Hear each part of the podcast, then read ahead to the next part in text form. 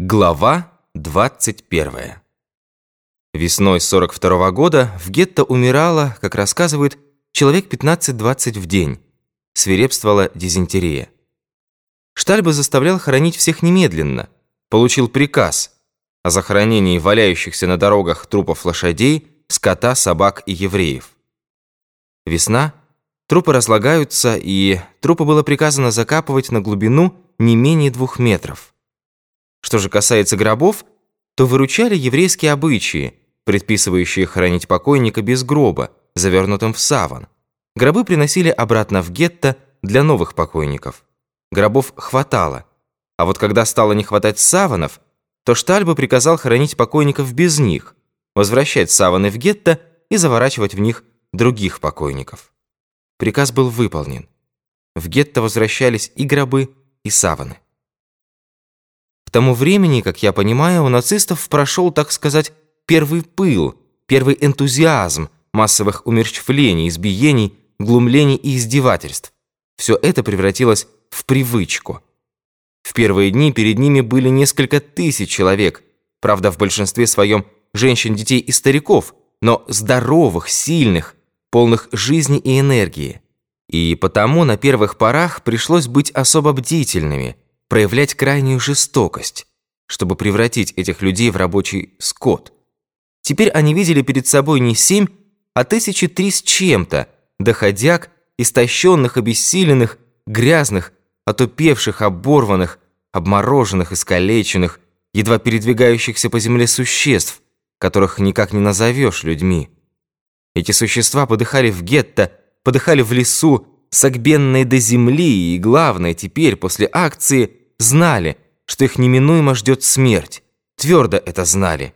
Примирились, свыклись с тем, что могут умереть в любую минуту. Готовы безропотно умереть. На них не надо даже тратить патрона. Они падают от одного удара плеткой.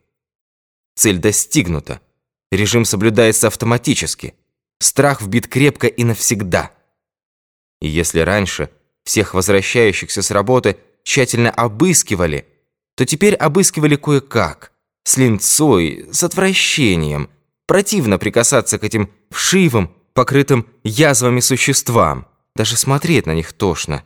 Особенно сейчас, в апреле, когда томительное весеннее солнце горячит кровь, тянет на травку, к выпивке, мимо едут в отпуск солдаты с трофеями, с русским барахлом, с железными крестами, а ты тут ковыряйся в дерьме и вони.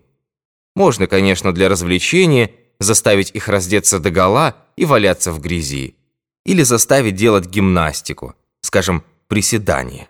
Всем вместе под команду. Присесть, встать, сесть, встать. Десять раз, двадцать, тридцать, пятьдесят, сто. Пока не рухнут, мертвые. Или заставить танцевать. Голыми, конечно. После работы, конечно. Вальс, например. Один эсэсовец виртуозно исполнял на губной гармонии сказки Венского леса Иоганна Штрауса. Сбиться с такта мог только болван, сволочь, саботажник, за что и получал последний удар плетью. Но еще лучше их танец, фрейлехс. Ну и потеха, ну и умора, сыр, кино, кабаре.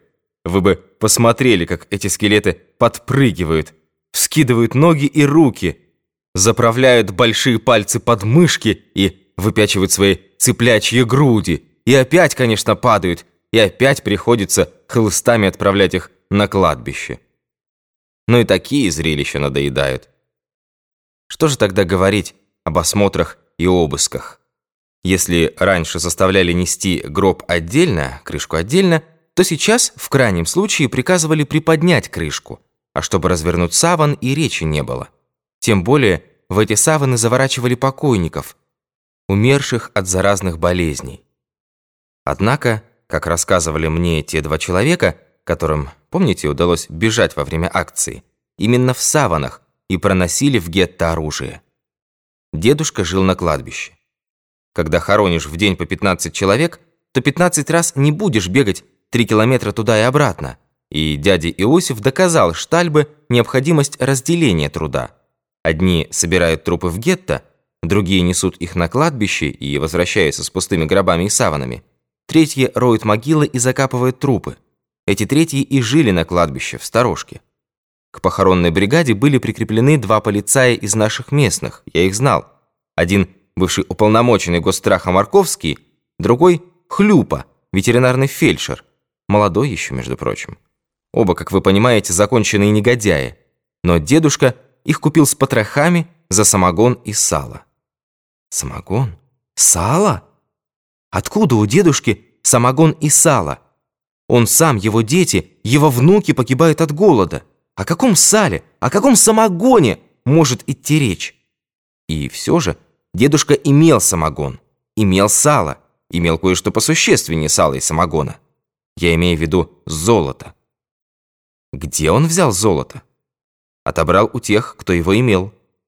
Чего не могли добиться немцы расстрелом заложников, автоматами и пулеметами, сумел сделать дедушка.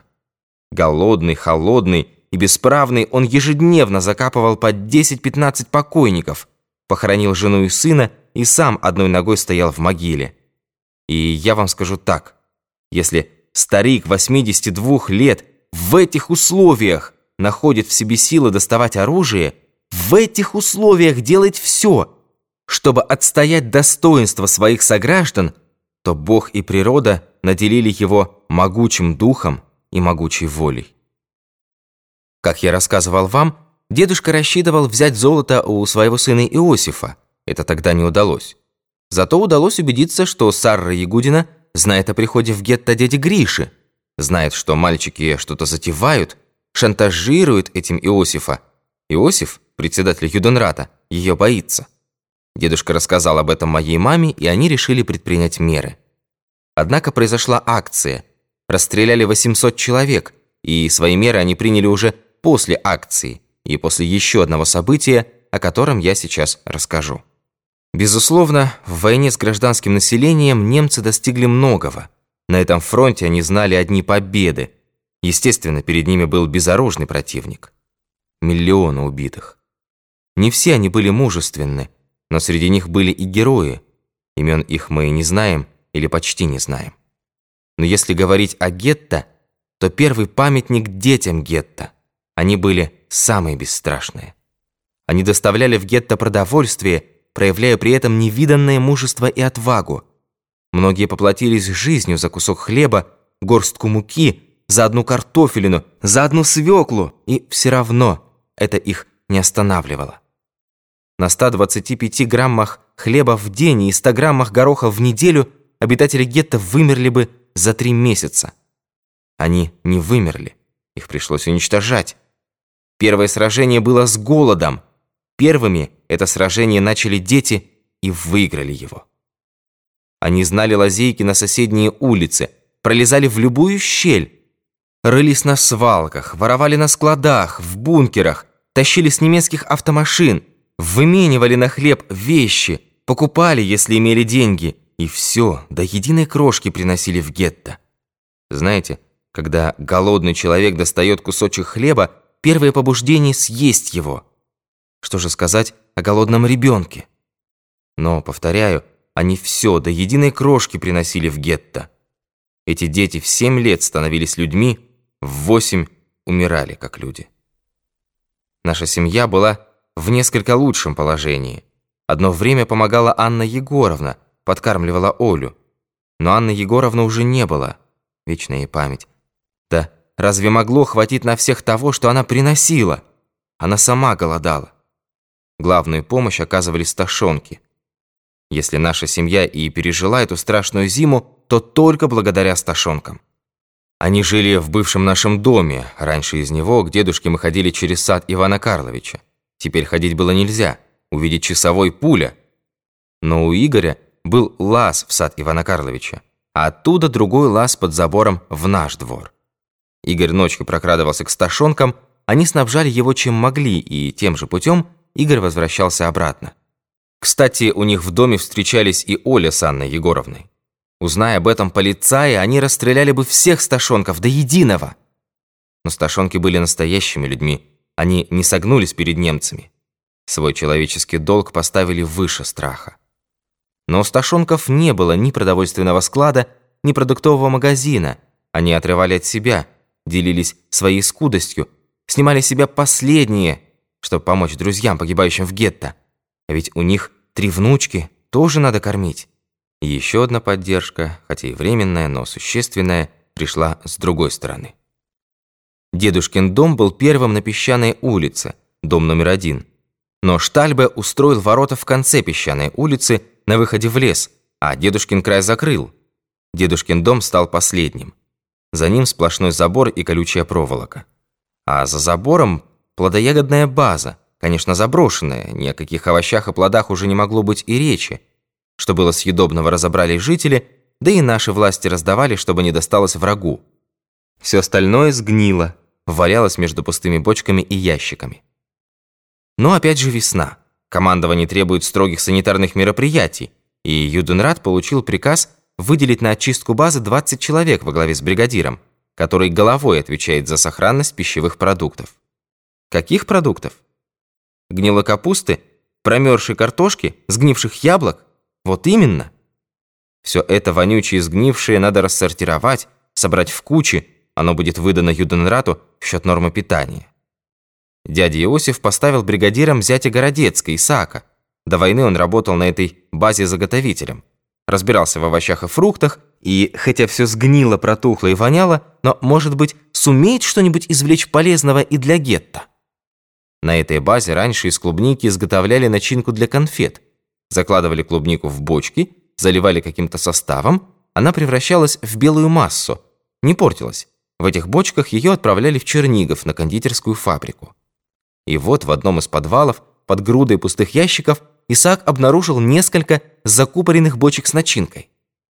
Может быть, знал об их существовании, возможно, сам запрятал, точно сказать не могу. И как об этом узнали наши мальчики, тоже не знаю. Факт тот, что узнали и решили эти бочки раздобыть.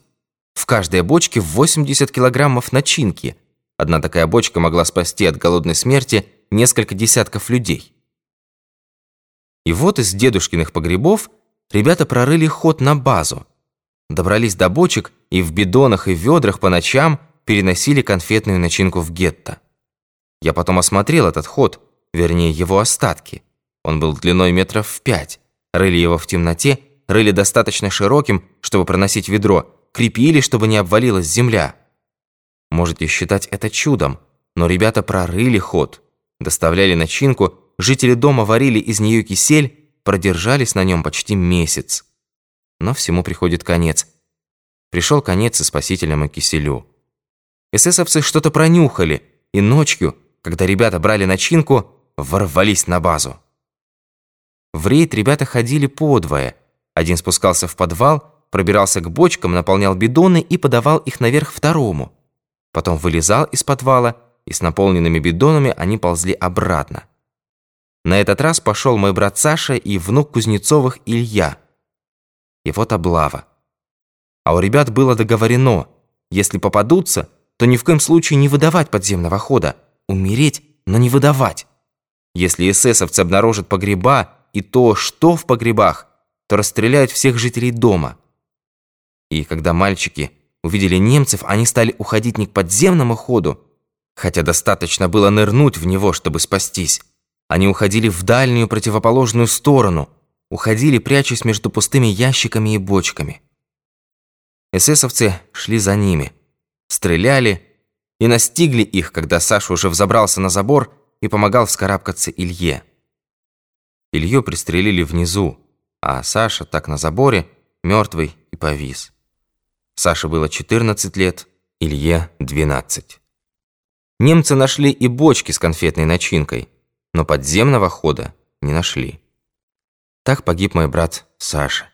Нежный, хрупкий, голубоглазый мальчик. Я напрасно беспокоился за него. Он оказался мужчиной. Вечная ему память. Вечная память всем погибшим и замученным.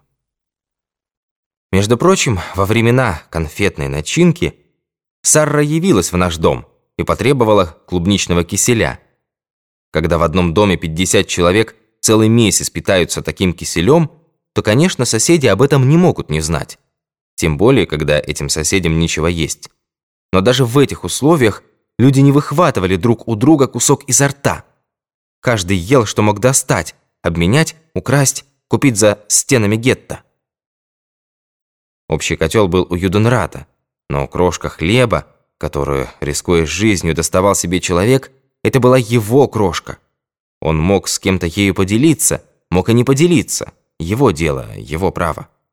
А тут, к тому же, ворованная конфетная начинка. Если всем ее раздавать, то немцы сразу все откроют. И потому жители нашего дома держали это в секрете. Но, как я уже сказал, держать это в секрете в тех условиях было невозможно. Соседи знали, но молчали, не расспрашивали. Понимали, что без взаимной солидарности они все пропадут. И только Сарра не пожелала быть солидарной. Нарушила тайну. Нахально явилась к моей матери и потребовала себе киселя или того, из чего варит кисель. Маме было не жалко тарелки киселя. Она, между прочим, посылала начинку больным в другие дома. Но тут она видела перед собой нахалку, шантажистку, уголовницу. Дай ей палец, отхватит руку. И мама прогнала ее. А ночью ребят накрыли охранники, и Сашу застрелили. И у мамы появилось твердое убеждение, что и тут без Сарры не обошлось. Про первый приход дяди Гриши я рассказывал.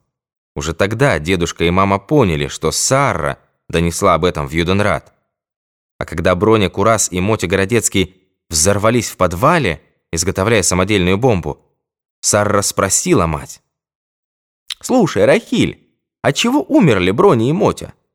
Я их в то утро видела совсем здоровыми». «Открой пошире глаза», — ответила мать. «Ты не знаешь, как тут умирают люди? Вот он жив, а через час мертвый». «Да», — согласилась Сарра. «Только ничего не гремит и не взрывается». «Ты слышала?» «Люди говорят. Люди говорят глупости. Если эти глупости дойдут до Штальбы, то кое-кому не сдобровать», — пригрозила Сарра. «Тому, от кого это дойдет, тоже не поздоровится», — предупредила мать. Это предупреждение не подействовало на Сарру. Когда после акции в гетто опять пришел дядя Гриша, Сарра в тот же вечер явилась в наш дом, рыскала глазами.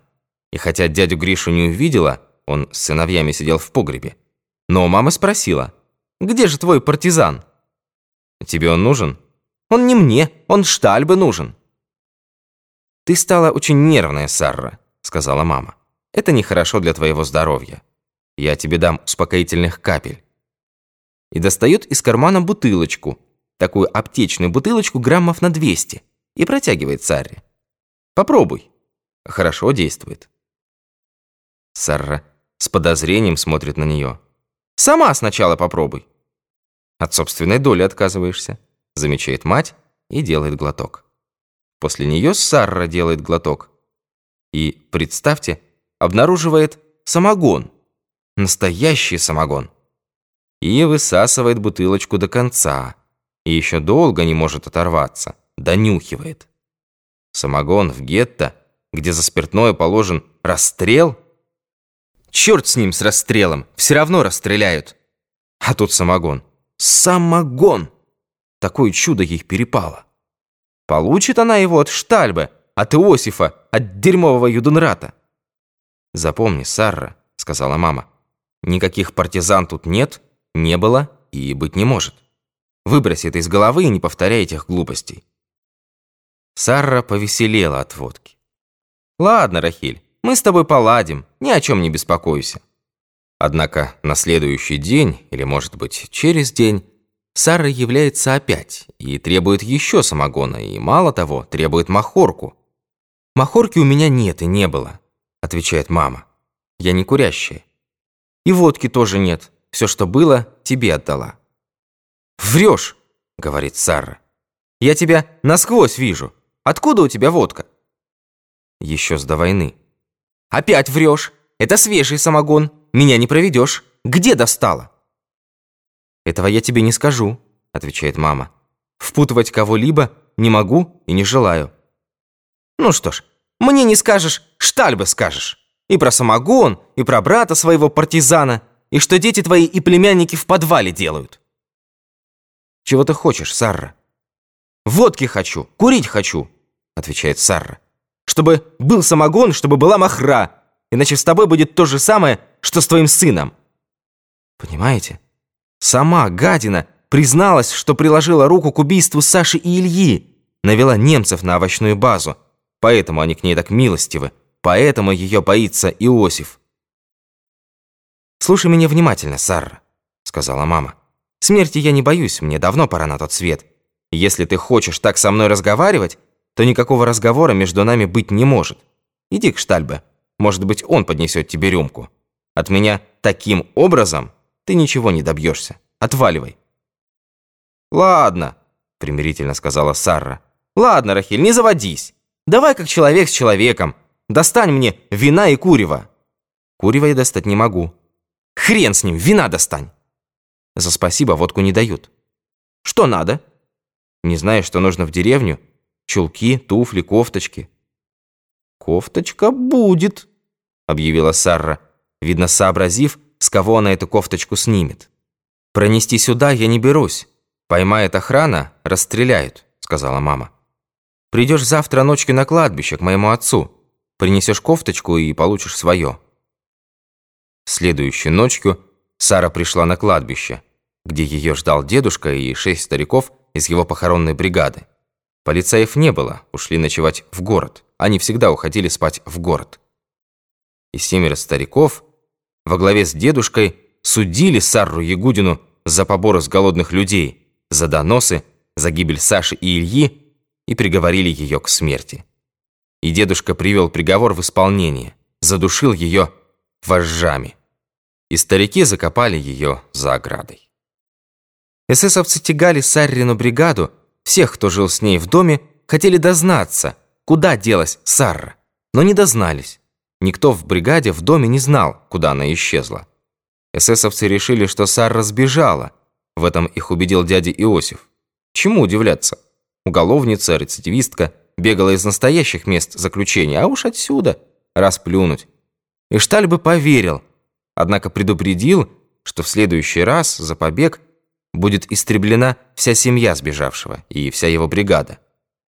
Но жители гетто, те, кто еще был способен думать и соображать, те поняли, куда девалась Сарра, поняли и убедились, что кроме немцев, кроме Штальбе, в гетто есть еще другая сила. И эта сила карает предателей. Как, у кого именно, что именно, сколько достал дедушка денег и ценностей, я сказать не могу, не знаю. Свидетелей этого не сохранилось. Свидетель сохранился только того, что происходило в нашем доме. Кто он, этот свидетель, вы узнаете позже. Что происходило в других домах, мне неизвестно. И как взял дедушка золото у своего сына Иосифа, мне тоже неизвестно. По одной версии, дедушка пришел к Иосифу и сказал, «Твоя помощница Сарра ушла в лес. Я ей показал туда дорогу. Могу показать и тебе». Иосиф испугался и отдал дедушке свое золото. По другой версии, на мой взгляд более достоверной, Иосиф вовсе не испугался.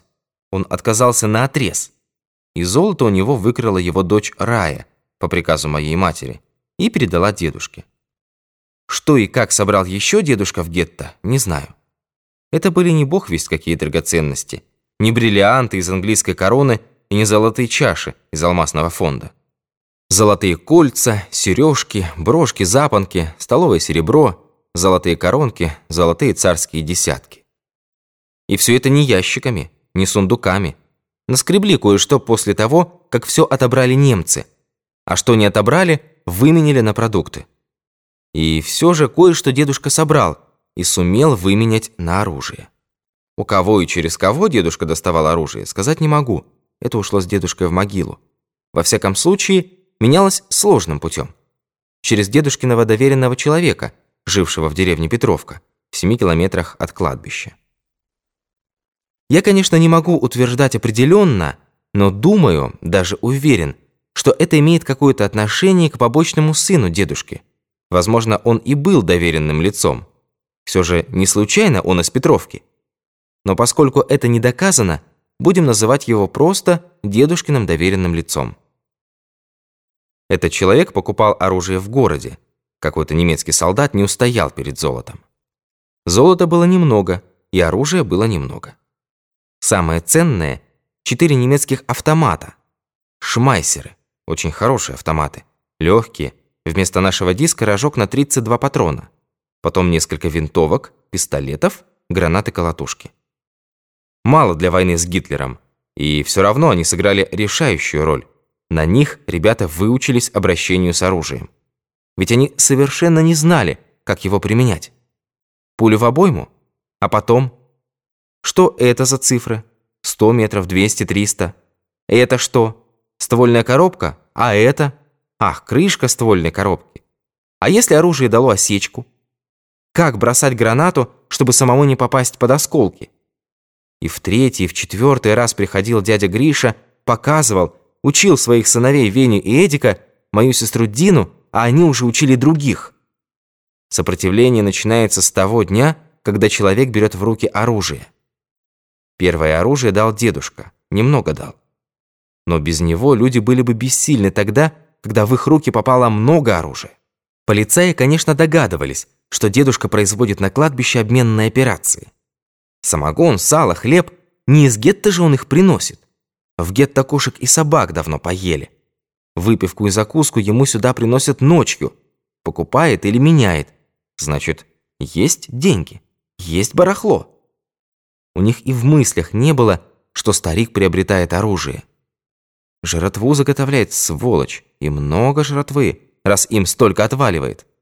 Весь день они стерегут этих иудейских кляч, может быть, они барахло в гробах проносят за место покойников. Нет, покойников вынимают, снимают саван и опускают в яму, бормочут по-своему и засыпают землей. Покойники голые, таков приказ комендатуры. И все же не с воздуха все это, не манна небесная. Хоть и алкаши, и негодяи, но считать умели.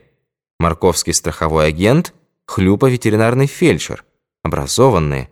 Раскинули мозгами, сообразили, если такой хабар старик им выставляет. Сколько же он отправляет своим жидам? Сколько за это платит и чем платит? Этого следовало ожидать. Знаете, сколько веревочки не виться. И упрекать в чем-либо дедушку нельзя. Он нигде не допустил промашки. Но условия были сильнее его.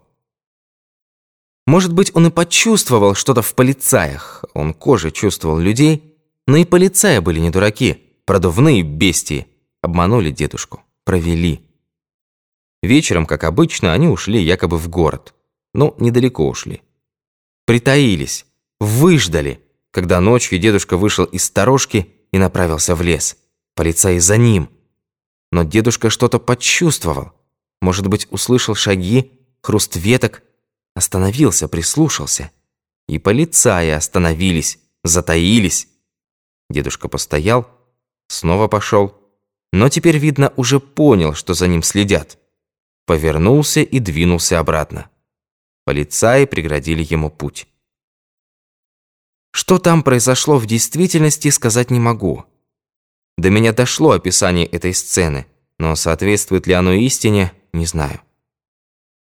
Полицаи обыскали дедушку, но ничего не нашли. Отметим этот факт.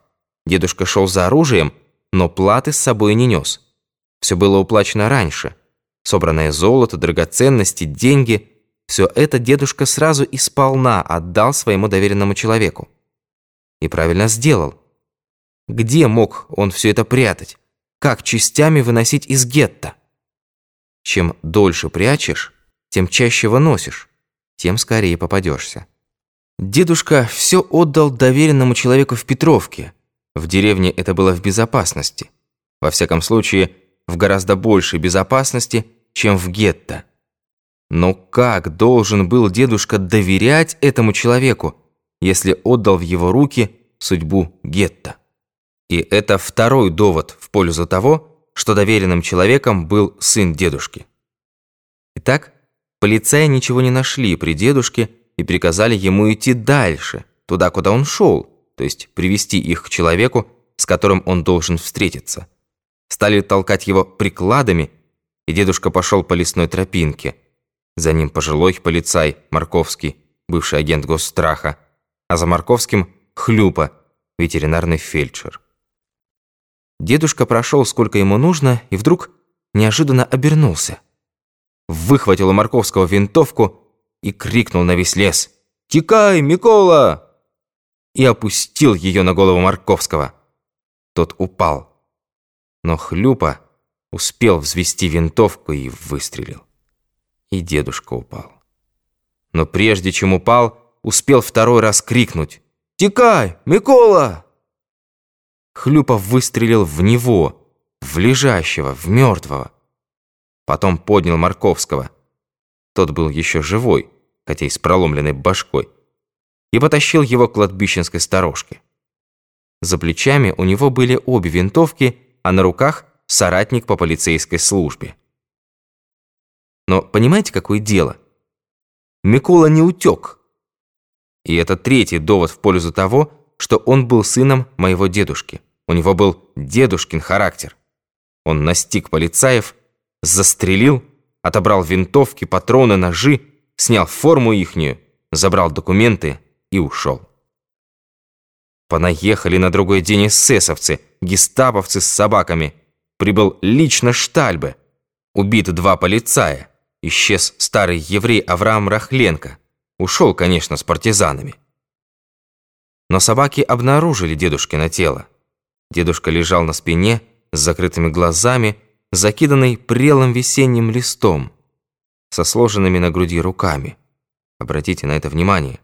Значит, Микола вернулся, копать могилу было нечем, некогда и незачем. Исчезновение дедушки повлекло бы за собой смерть его семьи. И то, как лежал дедушка, четвертый довод в пользу того, что это был дедушкин сын. После войны я съездил в Петровку, Хотел найти этого человека, фактически моего дядю, или его детей, фактически моих двоюродных братьев.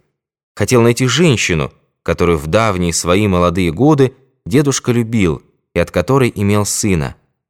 Но вместо деревни я нашел обугленные печные трубы. Деревня была дотла сожжена немцами в 43 году, и жители ее, все до единого, расстреляны за связь с партизанами. И если этот человек был сыном моего дедушки – то он пережил своего отца только на один год. И оба они, отец и сын, были уравнены в своей судьбе. Итак, тело дедушки нашли, закопали.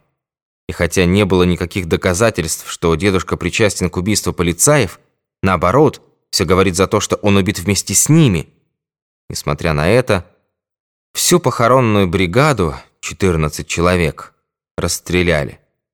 Среди них был мясник Кусел Плоткин, кровельщик Орешинский. Как видите, дедушка подбирал бригаду по знакомству. Извините, юмор в таких обстоятельствах неуместен, но факт остается фактом. Дедушка подбирал в похоронную бригаду своих людей. Оружие приобретал он, а заворачивали его в саваны, клали в гробы и проносили в гетто другие. И эти другие должны были быть верными людьми.